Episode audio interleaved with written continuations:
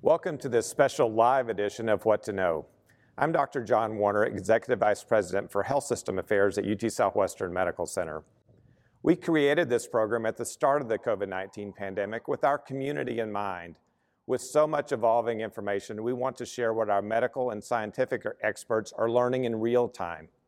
Today, I'm joined by four of our clinical faculty Dr. Julie Trivedi, Medical Director of Infection Prevention at UT Southwestern, Dr. Carolee Estelle, Chief of Infection Prevention at Parkland Health and Hospital System, Dr. Jeffrey McKinney, Vice Chair for Pediatric Education and Pediatric Infectious Disease at our partner Children's Health. And monitoring your questions in our chat box is Dr. James Brad Cutrell, Medical Director of Antimicrobial Stewardship for UT Southwestern Hospital and Clinics. Before we turn to your questions, we want to start with the latest updates, beginning with a snapshot of what's, what it's like in Texas hospitals right now and what our UT Southwestern forecasting model tells us we can expect moving forward. Dr. Trivedi? Thank you, Dr. Warner, for that introduction. And um, thank you all for the opportunity to be able to be here and share some information with you on the state of COVID. You go to the first slide? So we want to start with COVID 19 trends in the state of Texas. The map on the left here is showing basically the hotspots in the state of Texas. The darker red areas are regions in which the number of cases per 100,000 individuals are higher, sometimes exceeding almost 250 per 100,000 persons. And you can see that many counties within the state of Texas have this darker red and orange color. The map on the right side is showing the vaccinations in the state of Texas. The darker green areas are the counties that have a higher percentage of residents over the age of 12 that are fully vaccinated. What we want to point out is that if you were to overlay these two maps, you would see that the areas that have high vaccination rates are also the areas that have the lower number of cases per 100,000 persons and also lower numbers of hospitalizations. Next slide. So, then moving on towards trends in COVID 19 cases, um, we're going to be focusing here now on some of the work from our amazing UT Southwestern forecasting team. They have incorporated information on testing, diagnoses, hospitalizations, as well as trends in masking and other types of non pharmacologic interventions to really help us understand what we might expect to see in the future um, in the state of Texas and in the Metroplex. So the map, the graph on the left is showing basically the percent positivity of all the tests done for COVID-19 in Texas. And we're currently at around 16% and have pretty have stayed steady in that area um, for the past couple of weeks. The graph on the right is showing the number of confirmed COVID 19 patients in North Texas hospitals. And you know, one thing that's reassuring here is that we have begun to see a slight decrease in the number of patients hospitalized over the past 1 to 2 weeks but we are still about 24% higher than where we were one month ago. Next slide. This graph here is allowing us to take a deeper look at Dallas County.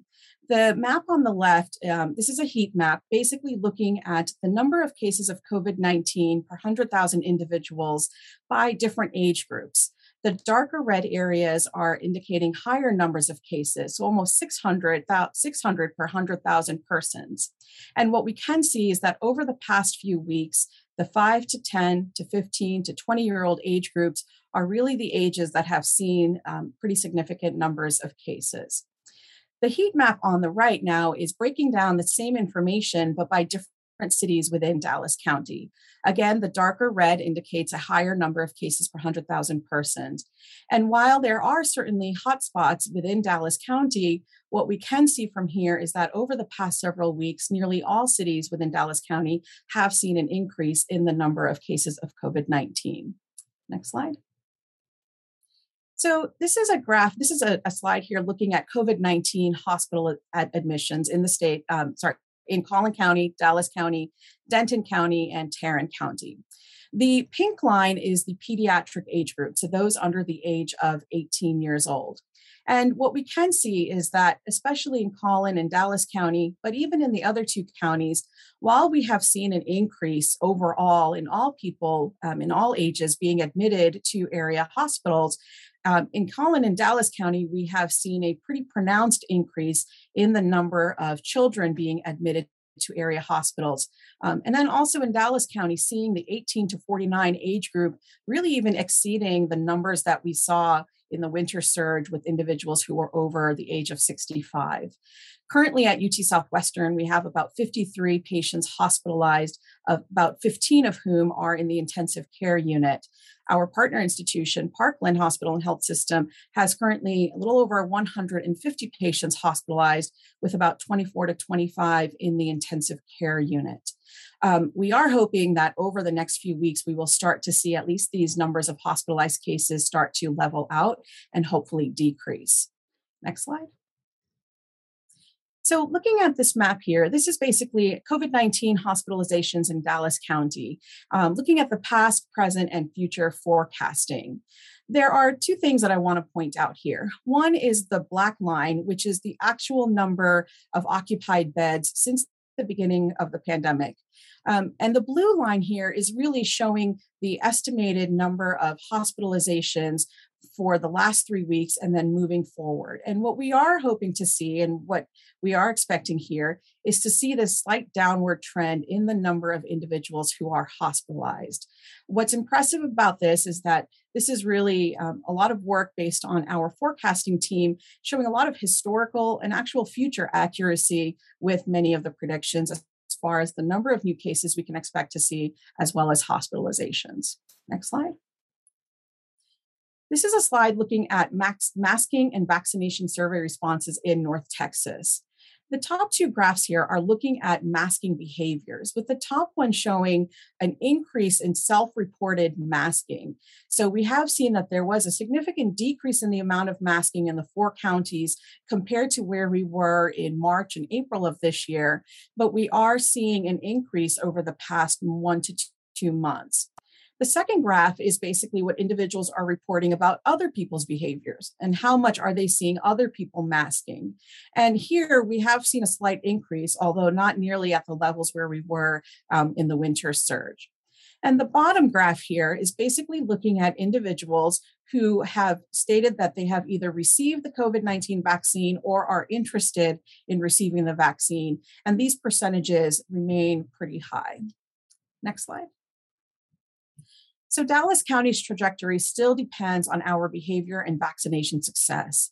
COVID 19 hospitalizations are expected to decline over the next several weeks, although we do see some stressors on many of the pediatric resources here.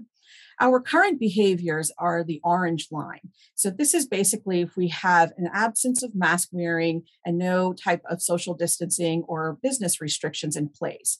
And we can see that if we were to improve our masking behaviors um, and perhaps even also improving on the other non pharmacologic interventions such as social distancing and restricting visits to retail and other types of indoor facilities, we do have the ability to be able to drastically and, and significantly improve the number of cases of COVID 19 in our region, as well as improving the number of beds um, as far as people who are hospitalized for COVID 19 in our area. And those are the blue and the green lines here. Next slide. So I will turn it back to you, Dr. Warner. Thank you, Dr. Trivedi. Many of you shared questions in advance of our programming. We really appreciate you doing that. One of the top themes children. So let me turn to Dr. Jeffrey McKinney for more on COVID 19 in school age children. It's a pleasure to be here. We are quite busy in the pediatric world now, and uh, we're seeing just really heroic efforts by our nurse colleagues and intensivists and frontline providers in the community, and even things like our ECMO teams that are putting some children on heart lung bypass because this illness can be quite severe in them as well. We can move to the next slide. Um, this is actually a paper that Dr. Trivedi mentioned in a previous uh, What to Know session. I really like it. It's from the United Kingdom. We're learning a lot about this disease from worldwide scientific and clinical research. The take home point of this figure, which comes from a really creative study in the United Kingdom where they had people record their symptoms by cell phone, uh, more than a quarter million participants, uh, children who'd been diagnosed with a positive COVID test, is this shows you the symptoms that they were reporting. I think that in addition to this being sort of an aesthetically pleasing slide, it has some important lessons. Uh, one is I cannot just look at someone and tell they have COVID, and no one can. And that's one of the real challenges here the fact that there can be children infected with COVID that have non specific or even silent symptoms has been a real challenge for us. I will point out the anosmia comment uh, that's about four or five down. That is a fairly specific but not sensitive finding. I have a dear friend who's one of the graduates of our UT Southwestern residency program who still cannot smell after getting COVID, probably in his office. Next slide. Uh, this reiterates at a regional, and for those of you who are joining us outside of this region, if you'd like a national level using the Health and Human Services regional reporting, this reiterates the trends that we've been noticing locally in that this is increasingly affecting children, including those who need to be hospitalized. Next slide. And then the other thing that you may have heard about in the news is there's this interesting presentation called MISC, Multisystem Inflammatory Syndrome in Children. Uh, it looks a little bit like Kawasaki's disease, but it appears to be different. One of the challenging elements of this is some of the children who get this MISC had no symptoms whatsoever about two or three weeks earlier.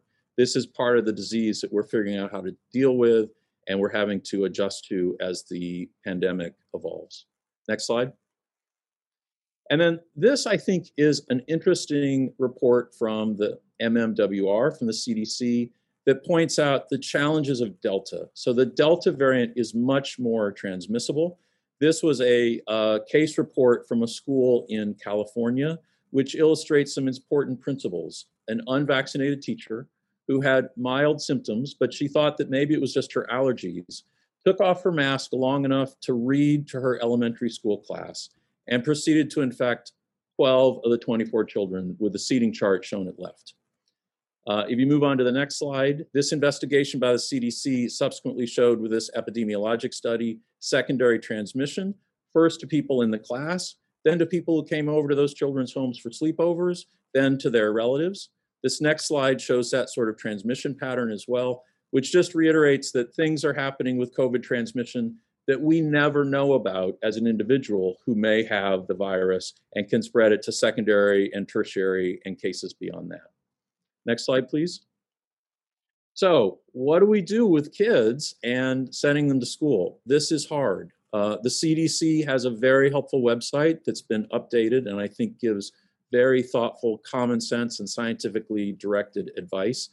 The main overarching theme is try to figure out if they have COVID. Try to get a test so you can figure that out. And then also build a relationship with your caregiver, your pediatrician, so that you don't have somebody who stays home from a semester of school because they happen to have asthma or they happen to have allergies. Trying to figure out if they do or don't have COVID with the benefit of the really high quality tests is central to these strategies. Next slide. And then we'll probably talk about uh, news that may roll out even during this meeting in terms of what advisory committees are suggesting. It looks like the Pfizer vaccine, the first to reach the point in its study to share its data, does induce a strong immune response in younger children. This could be wonderful news. Next slide.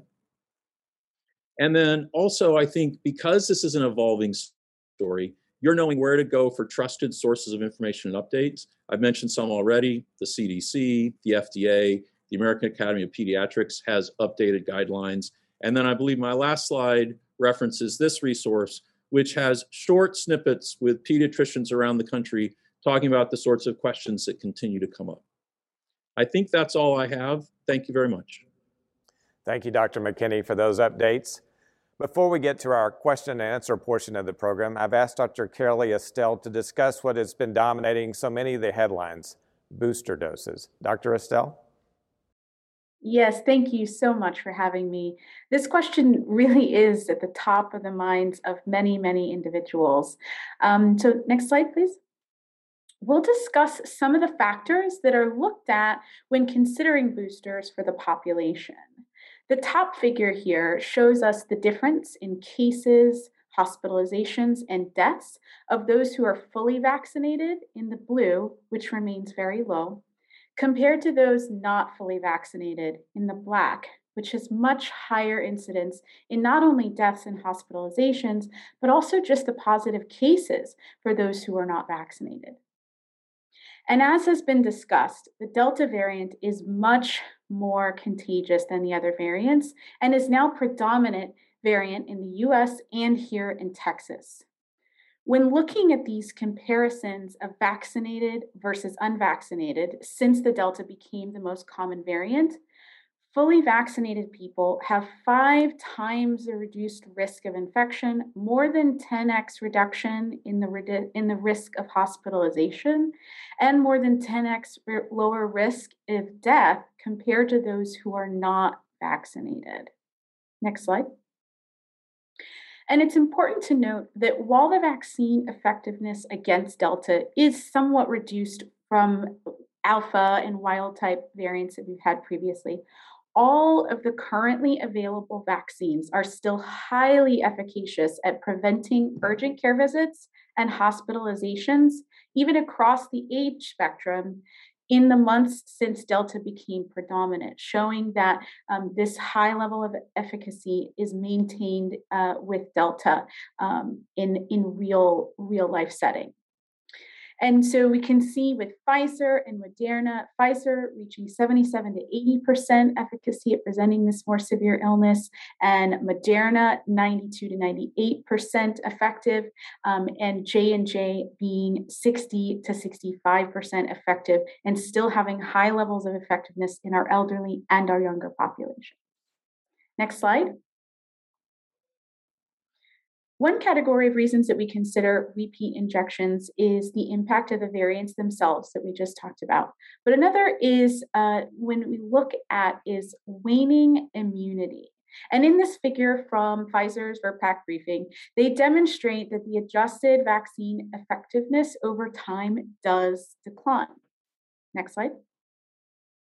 Additional consideration is also given to immunocompromised patient populations. They're considered separately because baseline vaccine efficacy in those with immune systems that don't function optimally, even after the second shot, is as low as 59 to 72%, according to the CDC.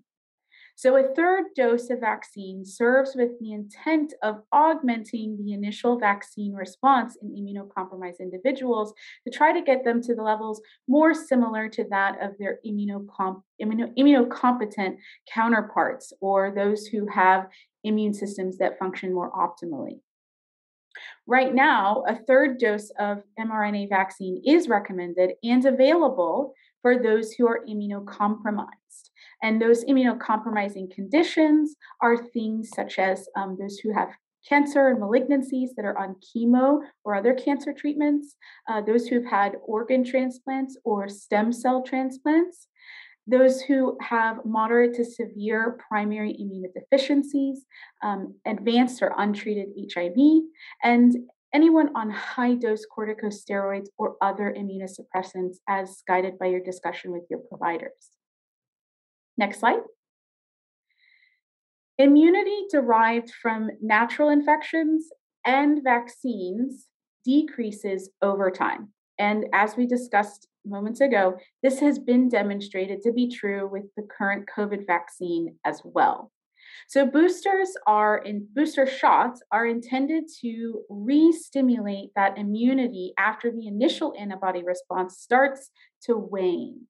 So to reiterate that, the third doses is really meant for to help our immunocompromised individuals reach a level of vaccine response of normal patients after two doses, and the boosters are meant to address the general population's natural decline in immune response that occurs over time.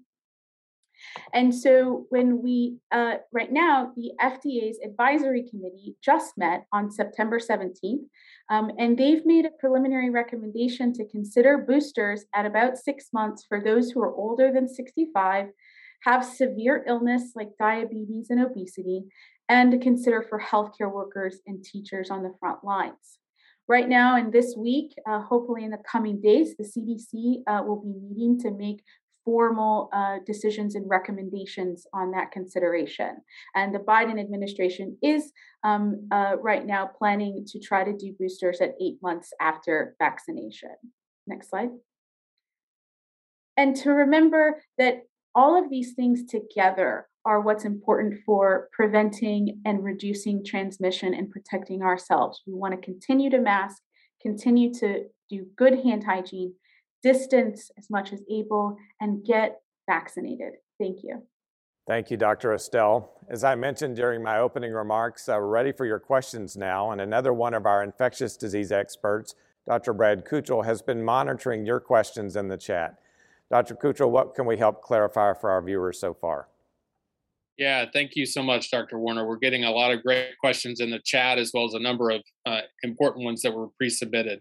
I'll start with uh, a number of questions about updates about the new variants and questions about are we working on boosters that are specific for uh, those new variants. So um, here at UT Southwestern, we have been doing sequencing of all of our positive cases uh, starting in January of 2021, and we, as uh, as well as other people around the country, are seeing that the by far and away the dominant variant that we're seeing is the Delta variant. Greater than 99% of all cases, really in Texas uh, as well as across the country, are the Delta variant, and this is likely due to its uh, increased risk of uh, transmission or contagiousness. We, there have been reports, and we've reported a small number of cases with the Lambda and the Mu variant, uh, both of which originally developed in South uh, South America. However, so far, none of the other variants uh, appear to have been able to outcompete the Delta variant.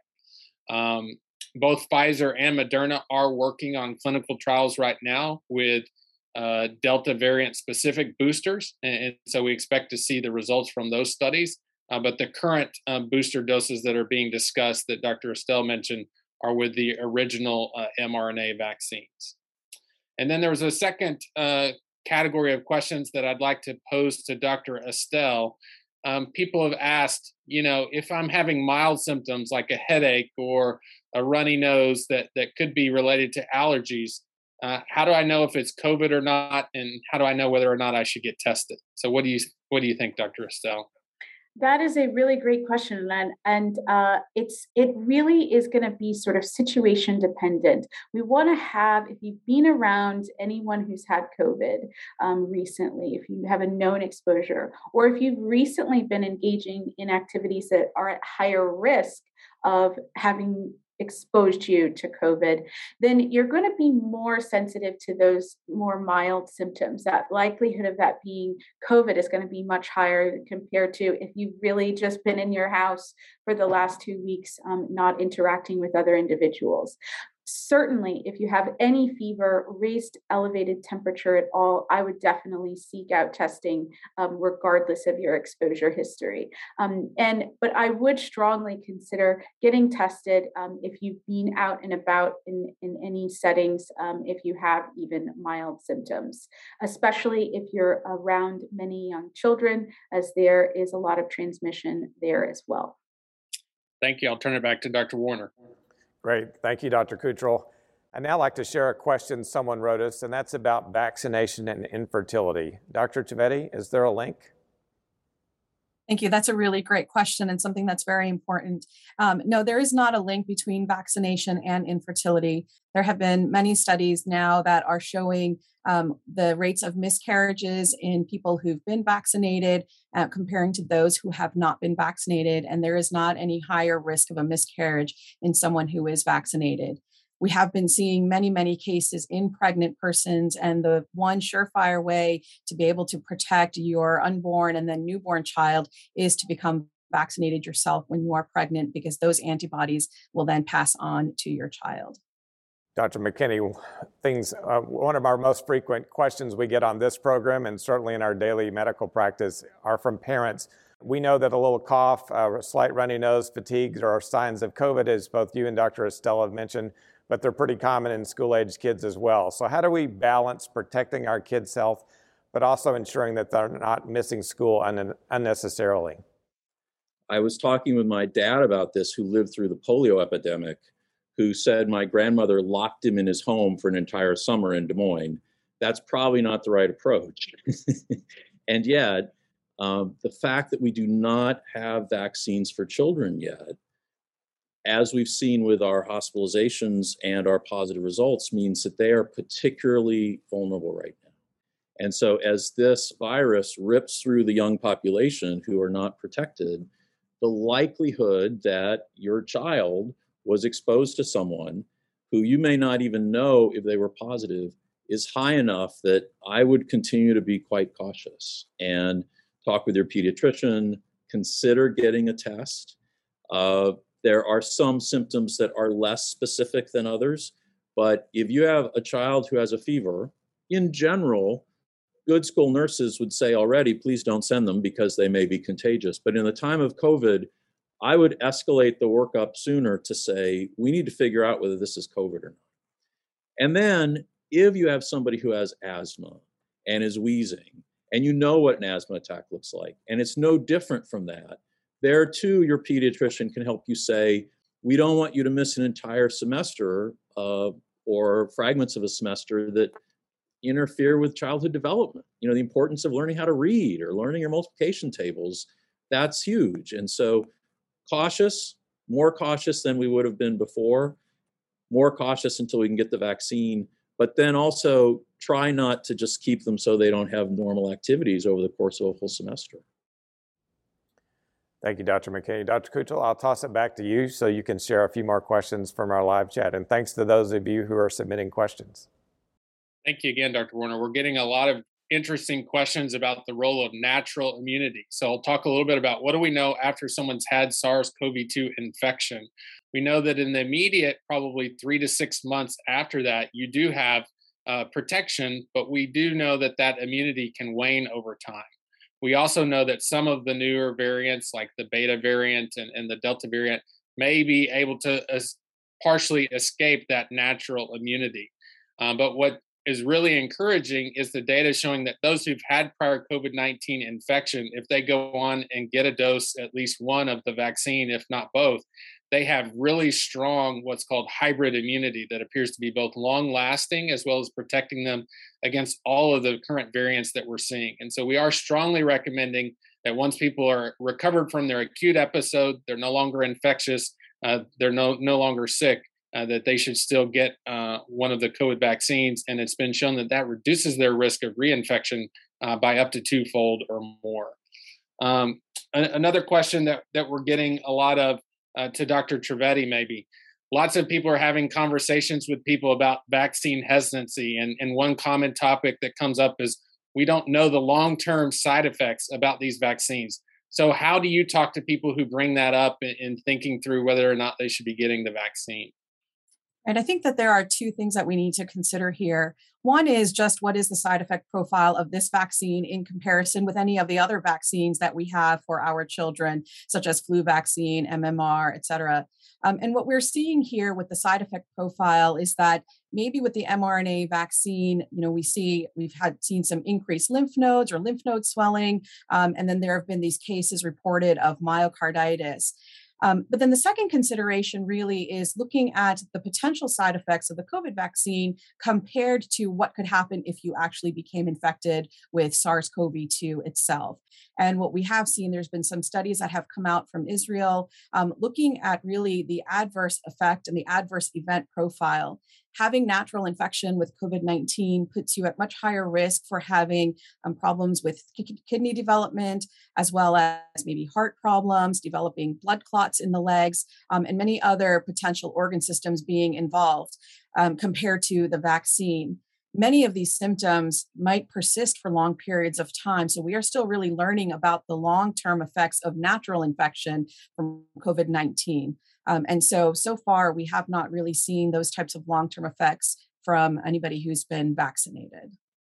Dr. Trivedi, I'll ask you a follow up question to that question, which is side effects for booster doses. So, you know, we are seeing a, number of people now getting booster doses, and with guidance later this week, we're expecting to be um, providing more booster doses. Are there differences in side effects from the first two doses of these mRNA vaccines, or the first dose of J and J and a booster dose that we're hearing about? Yeah, so many of the side effects are actually similar, but seeing increasing numbers of people who are experiencing some fatigue, muscle aches, um, and maybe just some low grade fevers, which are similar to what some people had experienced with their first two doses. Um, but looking to see that slightly higher percentages of people might experience these symptoms compared to previous with the first two doses. Dr. Estelle, I'll go back to you. The, uh, this is booster dose um, week in terms of the discussions that we're all hearing from the FDA and the CDC so we already know a little bit about how that is playing out, and many of us will not qualify um, for boosters because um, we're healthy and received a, previous COVID vaccines. Um, And so tell us what that means for us. Are we, are we seeing these effects waning? And how should we think about whether we've received the Pfizer, the Moderna, or the J&J vaccine with what we know so far? So, as we've talked about, yes, waning immunity or that um, immune response is sort of declines over time or the briskness of it. Um, that is true and that is happening. However, it is also important to note that this far out, the data is still showing very strong effectiveness at preventing severe disease, i.e., those needing to go to urgent care, getting hospitalized, and dying from it. Um, even in that setting, we are seeing breakthrough cases cases that occur, uh, but with very mild or asymptomatic disease being the vast majority of that. So I would I would I would say that right now, even if you don't qualify for a booster shot at this time, the vaccine is still working for you. And it's also important to note that this is also why it's still important to continue with good hand hygiene, to continue masking where when you're going out and um, with other individuals, um, and to continue distancing as much as you can. Um, but uh, these these vaccines are still um, working very well, even at eight and nine months out at preventing uh, hospitalization and death um, just by virtue of looking at the proportions of those who are hospitalized is uh, the vast majority of those are uh, unvaccinated. Thank you, Dr. Estelle. So, Dr. McKinney, these are complicated times for parents as their kids are back in school. For many uh, families, the kids are back in school for a month or so. Uh, what additional advice can you share with, with parents who want their kids to be able to be kids but still have to navigate the ongoing pandemic while they're learning? I think this is going to be a really interesting generational cohort. Um, decades from now, they will all be much more sophisticated at things like epidemiology and virology than previous generations. Some of that can start at home. You know, talking with your children in a stage specific, appropriate way about what's going on, ways that they can help stay safe, ways that they can help other people stay safe. And that includes things like the vaccine, which still is by far the most effective tool we have. And it's been just a gift. Um, and then also things like masking and trying to think about your activities with other people and separation. And even really thoughtful discussions about who's at risk and you know doing something for you but also for your friend and for your friend's grandmother. And so i think that this is going to be a real opportunity to educate our children about science and about how to be kind fellow citizens um, and then try not to make it so they're just freaking out and kids at different stages will internalize these messages in different ways. And so asking follow-up questions about well what do you think about this? can lead to some just just beautiful conversations. But I think teaching them about vaccines, masking, some elements of viral transmission, this is a real opportunity and it shouldn't be wasted. Thank you. Dr. Cutrell, we'll toss it back to you. I know you've been monitoring the questions in the chat. Yeah, we got a lot of good questions coming in. Uh, this one I'd like to post to Dr. Trivedi. I know you talked about earlier that there's no link with infertility, but any updates on the safety of the vaccines in pregnancy and what are we learning about the severity of COVID in pregnancy? Yeah, so um, great questions and certainly relevant to what we're seeing right now. We've been hearing about stories in the news almost every single day about pregnant women who've either experienced miscarriage um, from having had COVID 19 or um, pregnant women who have either lost their lives or sometimes even, unfortunately, the lives of their unborn child or their, you know, their newborn child um, who have become infected at the time of delivery, perhaps. So um, we are certainly seeing severe illness in pregnant women. Um, and this is really important to consider because during pregnancy, your immune system overall is slightly suppressed compared to when you're not pregnant. Um, and so, while these things will help you to maintain a healthy pregnancy, we do know that becoming infected with COVID 19 can have really harmful effects, especially when it comes to circulation to the placenta, providing adequate nutrition to the baby. Um, and then, of course, even the impact if you, as the mother, were to become severely ill and what that means as far as the health of the newborn child. Um, so, um, what was your first question again, Brad? Yeah, any increasing data on the safety of the vaccines in pregnancy? We know they were originally excluded from the clinical trials, but what do we know about are they safe to get the vaccine in pregnancy? Yes, they are certainly safe. We've had um, many studies that have looked at basically real live examples and situations of cohorts of women who have been vaccinated over 30,000 women having been vaccinated um, compared to those who have not been vaccinated. And again, there has been no increase in the number of women who experienced a miscarriage, loss of a pregnancy, or really any other types of serious adverse effects from vaccination. So they have been found to be very safe. And really, there is no um, bad time during the pregnancy to get vaccinated. So we don't worry about whether you are in your first trimester second trimester, or third, or even if you are in stages of considering pregnancy. Yeah, thank you for that wonderful information. I'll turn now to Dr. McKinney. Uh, lots of questions about vaccines in children, and I know you touched on this, but any updates on timelines for when vaccines may be available for different groups of children? And then specifically, what are we learning about the risk of myocarditis, particularly in adolescent males, and, and how, how should parents uh, be thinking about the vaccines in that group? Those are very timely questions. And in fact, you have to be careful in these settings that you don't pretend you can predict the future. However, thus far, the system for vaccine evaluation in the United States has gone quite well. The data streams are large, they are thoroughly collected, they are complete. And as is usually the case for new medicines, they have started with one population and expanded to others with children being really the burning need right now. So, as of right now, if I were to predict, it looks as if the preliminary data, which I haven't seen, this is only from news reports, uh, coming from the drug company trials, suggests that as it was for adults, for kids, first in the 5 to 12 year old age bracket, that they also mount quite compellingly positive antibody titer responses to the vaccine, which is great. The dose adjustments are not a trivial issue. That was part of this study. Uh, the Pfizer vaccine appears to use one third of the dose of the mRNA as the adult vaccine, but otherwise it's the same composition, and so it should be quite similar. If everything goes optimally, experts are talking about maybe this fall we'll have access to pediatric vaccines.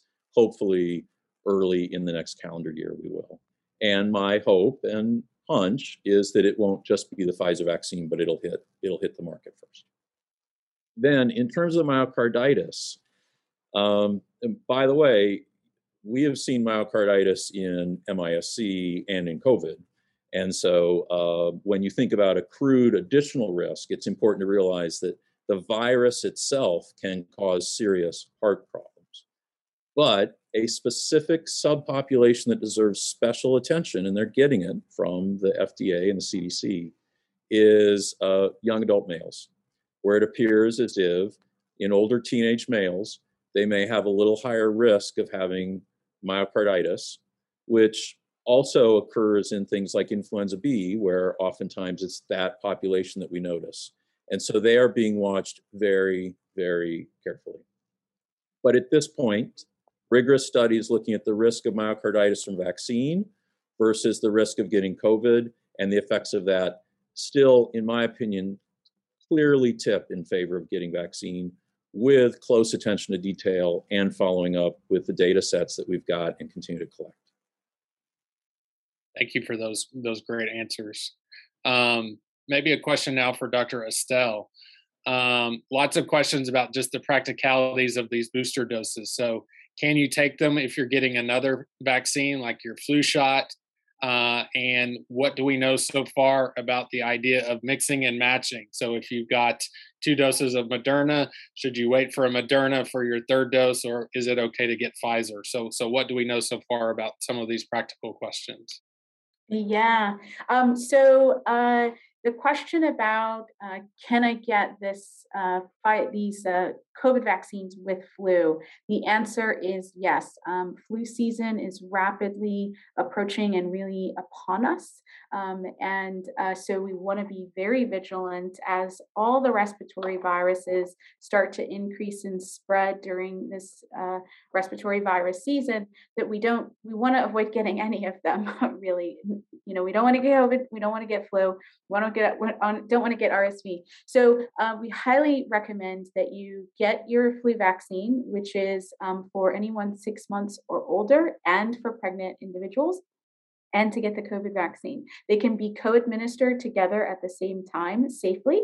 Um, initially, uh, they had requested a break between about two weeks before and after between those vaccines, um, but uh, it's been shown that that is not necessary. It's safe to co administer. Um, so we want to be on the lookout for that. And then the other question was about, I think it was timing. Was that correct? Uh, mixing and matching. So if you if you got Moderna originally? Should you get Pfizer or should you wait for a Moderna booster? Yeah, so the recommendation is to get the matching vaccine um, uh, modality. So if you got Pfizer, uh, then to get the booster with Pfizer. If you got Moderna, to get the booster with Moderna.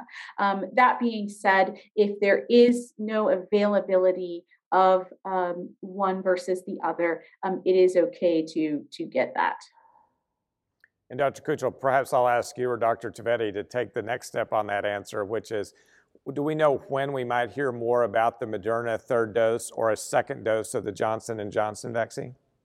Yeah, so I'm happy to take that because we've been getting a lot of questions. You know, all the talk's been about Pfizer. So what's going on with the other vaccines? So just as an update, so the Moderna vaccine has submitted their data for full approval. The FDA is looking at that currently, and we anticipate in the coming days to weeks that that will also receive full approval similar to the Pfizer vaccine.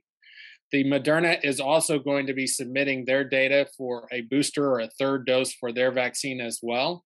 That's taken a little bit more time, however, because the Moderna booster will likely be a half dose. So rather than the original 100 microgram, they're looking at using a 50 microgram dose. And that's partly because the early, date, early data suggests that vaccine was maybe a little bit more potent and so you may not need as high of a dose for your third dose. So once that's submitted to the FDA, uh, we anticipate that sometime in the next uh, few weeks to month that will also be looked at and approved.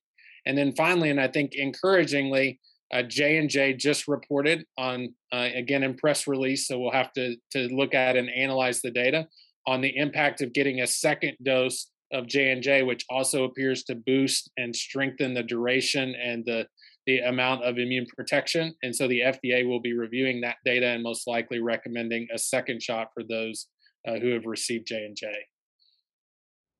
And perhaps I'll ask a quick follow-up to Dr. McKinney on the very good questions that were asked earlier about kids. We're, we, are we are learning more with the data, obviously, for kids in that age 6 to age 12 age group. Um, any idea when we might know more about toddlers or preschool children and when they might be uh, eligible for a vaccine? Yeah, the short answer is I don't know. People are moving as quickly as possible. That data set will be the last to be collected and reported.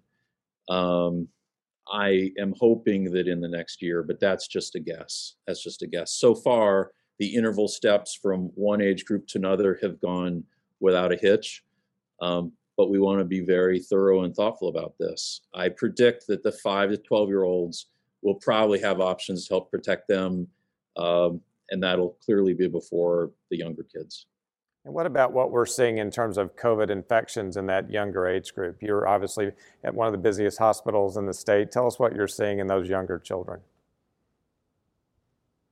Yeah, one of the challenges with our pediatric cases is while early in the pandemic, when I would get a call about a patient who we thought might have COVID, I was able informally to sort of apply pretest probability in terms of, well, do they have cancer or do they have other pre existing conditions?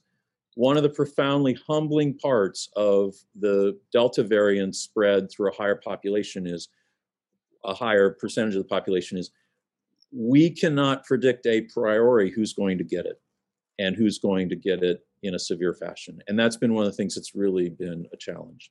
So we have had newborns with it. We have had toddlers with it. Uh, with our younger kids, we've had a lot of people with the MIS-C. So um, this is a pediatric disease. Like some other uh, viruses in this family and diseases like SARS and MERS, it appears as if adults were hit hardest. Um, but just because you're a child does not mean you're safe. Dr. Cutrell, I see we got some more good questions coming. Yeah, we do. I'll throw this one to Dr. Trivedi. We're getting some good questions about what have we learned. Uh, obviously, long term, the vaccines are going to help us get out of this, but in the short term, what have we learned about the effectiveness of masking and, and other interventions like that? And what should parents be doing in terms of advocating or encouraging masking, say, in a school setting? Perfectly relevant questions, especially since I do have two school age children. Um, and, you know, these almost become conversations that we have every day. So, I mean, you know, when we think about how COVID is spread, this is a respiratory virus. So it's predominantly spread by your respiratory secretions, whether those are in larger droplets, as you might see with the coughing and sneezing, or sometimes even in smaller airborne type particles that we've been hearing about. And those can stay suspended in the air. And a lot of this is what went into the guidance from the CDC about determining what your exposure might have been with six feet distancing and 15 minutes of time. Um, and, you know, really, when we have a mask, what it does is it not only pr- uh, protects us maybe from breathing in what might be in the environment. But it also the main thing is that it helps to prevent us from shedding those particles into the environment um, around us.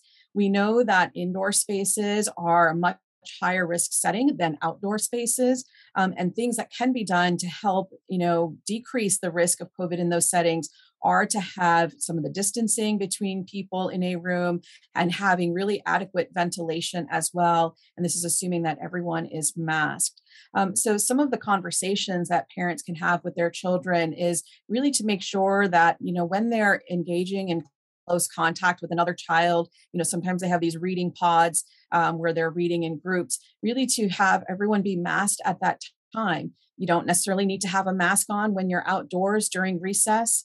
Um, lunchtime has become an interesting question because, you know, last year many of the schools had these plexiglass shields or different types of measures that can help put some distance between kids, and those things have since gone away. So, um, you know, you tell your child take your mask off for when you're eating your lunch, and as soon as you're done eating, to put it back on. Always wash your hands and try to avoid touching your face and your mouth, which we know can be really challenging for children. So they understand that when they put on a mask, it's to protect themselves and to protect others around them.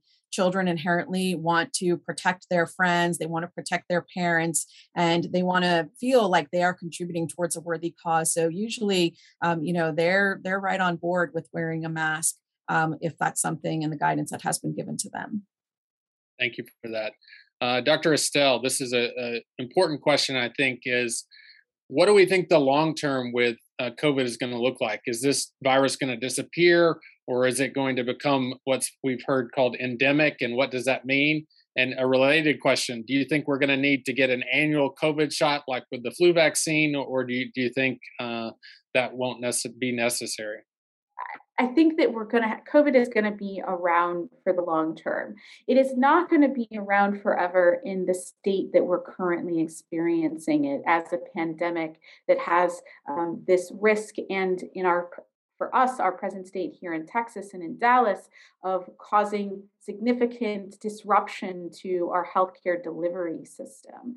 Um, and so, what we're trying to get out of is this pandemic stage where it's causing large amounts of hospitalizations and death, which is awful in and of itself because of the um, detriment that it causes to individuals and those families, but it's also causing harm to our healthcare delivery system once um, we get enough people who are immune, either via vaccine, which we hope to um, augment as much as possible, um, or through natural immunity of having past infection, we're going to hopefully uh, start to see um, the proportion of people who wind up in the hospital and dying from it go down um, to a level that can, we can sort of just call this more of an endemic issue. Um, what we don't totally know yet is this going to be seasonal the way that it is with flu, or is it going to be a sort of year round endemic um, issue? Um, and so uh, some of the uh, potential future uh, booster vaccine or yearly vaccine um, habits will be somewhat dependent on what kind of cyclical um, uh, nature that it takes on, which we uh, are really kind of yet to see. Um, but I think that we will probably be still hearing about this and dealing with this infection in the long term, um, but hopefully in a much different way than we are now. Um, and so that's why we, why we want to get on top of this as quickly as possible so we can uh, beat the next mutation before it happens. Yeah, thank you for that information maybe a good question. We're getting lots of questions about, you know, how to combat misinformation. So I'll pitch this maybe to Dr. McKinney. You know, some common questions that that some people maybe are bringing up is uh, people who've gotten the vaccine are they able to shed the virus and, and infect other people who are unvaccinated, or the or can the vaccines change or alter your DNA? And just in general terms, how do you encourage the lay public? Where are good resources they can go to get credible information when they're hearing so so much uh, confusing information? Moving forward we're all going to have to figure out how to wade through a rapidly changing landscape with sort of a cacophony of, of information sources. Um, i'm biased because i'm a pediatrician but i have found the american academy of pediatrics to be lucid and cogent and sober about things. Uh, the CDC and the FDA, I believe, done a very good job. Uh, there are some news outlets that I find helpful because they're now reporting things faster than our usual scientific journals turn them around because that takes longer. Um, and some journalists in particular have done a really good job. Uh, the series in the Atlantic was something I started reading early on, and that's gotten Pulitzers for some of their staff writers. And so, from day to day, trying to figure out what's happening, you're going to have to find somebody you trust, and you're going to have to see how that holds up to reality. In terms of some of the disinformation or some of the discussions about things, um, the fact that this is an mRNA vaccine, I think, is probably what historians are going to remember 50 years from now. This is a major, major human breakthrough. And it has lots of implications, ranging from the ability to make lots of vaccine fast to the ability to fine tune it to new mutations as they come up. Our species has never been better equipped to deal with a virus, and it's a gift. And the history books are going to record this as such. Importantly, and I don't mean to geek out about nucleic acids, but RNA does not change your DNA. It does not. And in fact, RNA is very, very susceptible to being broken down by enzymes called RNases. And that's why it takes so much babying of these vaccines to deliver them safely. These cold chains and keeping them at certain temperatures and wrapping them in, in a layer of lipids.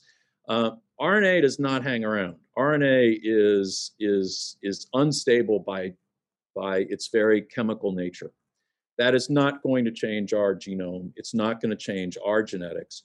It's going to deliver a snippet, which is so much better than giving somebody a live virus, a snippet of what it takes to fight this virus on the spike protein, for example. And it's it's a gift. And in fact, it may be that over time we're going to find other diseases that we've desperately tried to make vaccines for may be amenable to this technology. So so the RNA element is actually one of the strengths of this whole story. But there will always be questions that come up about, well, how about this? How about that? And, and people are going to need to have people they trust. And then again, we're biased because we're all doctors, but hopefully, hopefully we all have someone that we've built a relationship with that we can ask their advice about what they're noticing. Because right now, everybody with good medical training should be paying attention to this and helping their patients navigate things. Dr. Cutrell and Dr. Trivedi, this, a topic that you and I discuss frequently in our roles at UT Southwestern is travel. So this is the time of year when people are beginning to typically they would book their holiday travel. How should people, how should families be thinking about travel this holiday? So I can take that, um, and then Dr. Cutrell can certainly weigh in because he's been helping to navigate that here uh, at UT Southwestern as well. Um, I think you know the important things to think about are what are the destinations that you are thinking of making sure and double checking on the cdc website and the state department websites to see if it's even safe to travel to those areas there can be multiple factors that make an area unsafe for travel such as political unrest but then also looking at the levels of covid-19 19 transmission in those countries. Um, the New York Times webpage has a great world map that you can look at to see what are the numbers of new cases that are occurring um, in that region over the past two weeks. The other things to consider are, um, you know, what, how are you planning to get there? Are you planning to fly, drive, um, or some other type of transportation? And then the types of activities that you want to engage in. Will they be predominantly outdoor versus indoor? Are you going to a location that is in peak season where the likelihood of meeting other people who could possibly be infected with COVID is pretty high? Um, and then, lastly, but probably more importantly, is to really think about your family and your individual situation. How many of you in the family are vaccinated? Are there people who are still susceptible to severe disease, maybe despite vaccination, that if they were to get COVID, it could be something disastrous for them? So, really thinking about balancing the pluses and benefits of a vacation with the potential risks um, and the implications for your own family. Yeah, I, I think Dr. I think Dr. Trivedi's comments are, spot on, and I don't have much else to add to that. The other thing that I would say, you know, right now the news has been primarily focusing on boosters, and, those are certainly important for certain groups of individuals to to in, enhance the individual protection that they have. But I think we can't lose sight of the global vaccine campaign uh, because I've heard it say said until we're all safe, no one is safe. And so there's always the possibility that even if everyone here, you know, has access to a vaccine, there are many parts of the rest of the world that still haven't had that access. And so it's important that we continue to do our part, uh, you know, as the U.S. and as the global community to be sure that the vaccines are shared equitably. Um, because that's ultimately what's going to bring an end to the pandemic and, and allow us to get back to traveling and all of these other wonderful things that we love to do. Thanks, Dr. Cutrell. I think we have time for one last question. Um, yeah, so maybe I'll, I'll flip the script and, and, turn it back to you, Dr. Werner. What's it been like navigating uh, this, you know, leading a health system and, and, you know, what have you learned throughout this and, and where do you see things going forward? How do you think this has improved medicine, you know, for us moving forward? Well, thanks for that. You know, the, the work of the health system communities has been inspirational, I think, throughout the pandemic and the dedication of all of our employees, of all of our physicians and all the providers, the nurses at the front lines has been uh, very inspiring and I think uh, something that we'll all remember for a long time. Fortunately, we're, you know, we're optimistic that with the booster doses, with the numbers of people being vaccinated and all the hard work that's going on in our communities, we are seeing progress. And so we continue to be hopeful that, you know, all the hard work that's gone in to the last 18 months uh, will hopefully be ending soon and we'll all be getting back to the to delivering healthcare. So we're, you know, I guess my emotions around this are just one of thankfulness um, for all the dedication of all the healthcare workers across the planet as we've all battled this pandemic. So it's really been an amazing period in history, world history, about how we battled this together. And just as Dr. McKinney said, I suspect there'll be a lot of lessons learned that will help us um, combat other diseases and other health problems as we exit the pandemic. So thanks for the question. And I want to thank uh, you, Dr. Cutrell, and all of our guests for being with us today and for sharing your expertise. For those of you who've watched the program, thanks for joining us. And we want to invite those of you who want to learn more or watch more to, to look at our What to Know programming on our website, which is UT, uh, utswmed.org backslash what to know. You can also visit our COVID 19 vaccination webpage at UT Southwestern and, uh, and learn more about vaccinations as well. So, thanks again for tuning in. And on behalf of all of us here at UT Southwestern, we hope you all stay safe and stay healthy.